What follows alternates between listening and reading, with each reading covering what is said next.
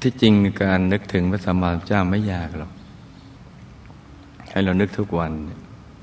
นึกว่าโอ้เรานี่มีบุญมากเนอะแต่มาเกิดอยู่ในร่มเงาของพุทธศาสนาในยุคที่ยังมีคำสอนของพระสัมมาสัมพุทธเจ้าเราจะได้ดำเนินชีวิตได้ถูกต้องมีความสุขในปัจจุบัน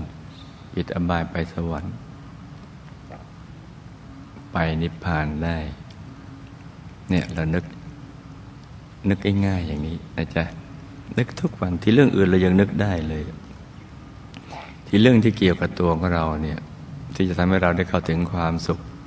ที่แท้จริงภายในถึงที่พึ่งที่ระลึก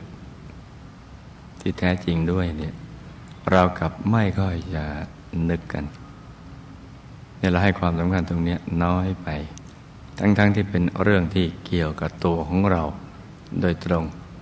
เราตั้งแต่เกิดมาเราก็แสวงหาบางสิ่งนี่แหละแต่เราไม่รู้เราแสวงหาอะไรถ้าได้มาศึกษาคำสอนสัมมาสัมพุทธเจ้าเราจะรู้ว่าสิ่งที่เราแสวงหานี่คือพระรัตนตรัยในตัวเท่านั้นนี่เป็นเรื่องที่สำคัญทีเดียวนะจ๊ะและการนึกถึงองค์พระภายใน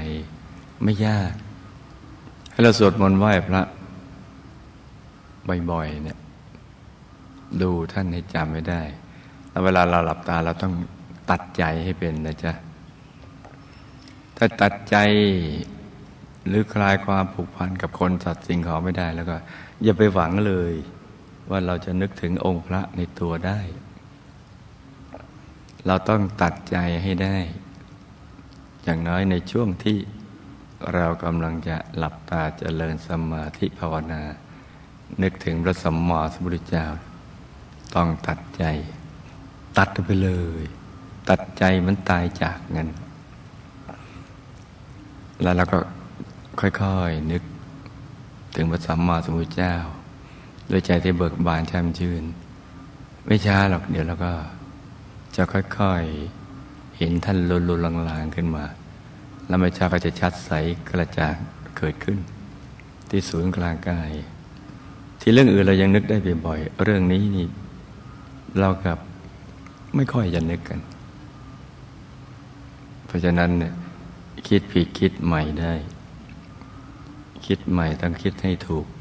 คือคิดถึงเรื่องพระรัตนตรัยโดยเฉพาะคิดบ่อยๆก็จะคิดได้คิดได้คิดง่ายแล้วก็ทำได้ด้วยต้องคิดง่ายๆทำง่ายๆแล้วก็ทำให้ได้ก็แค่นั้นเองนะจ๊ะ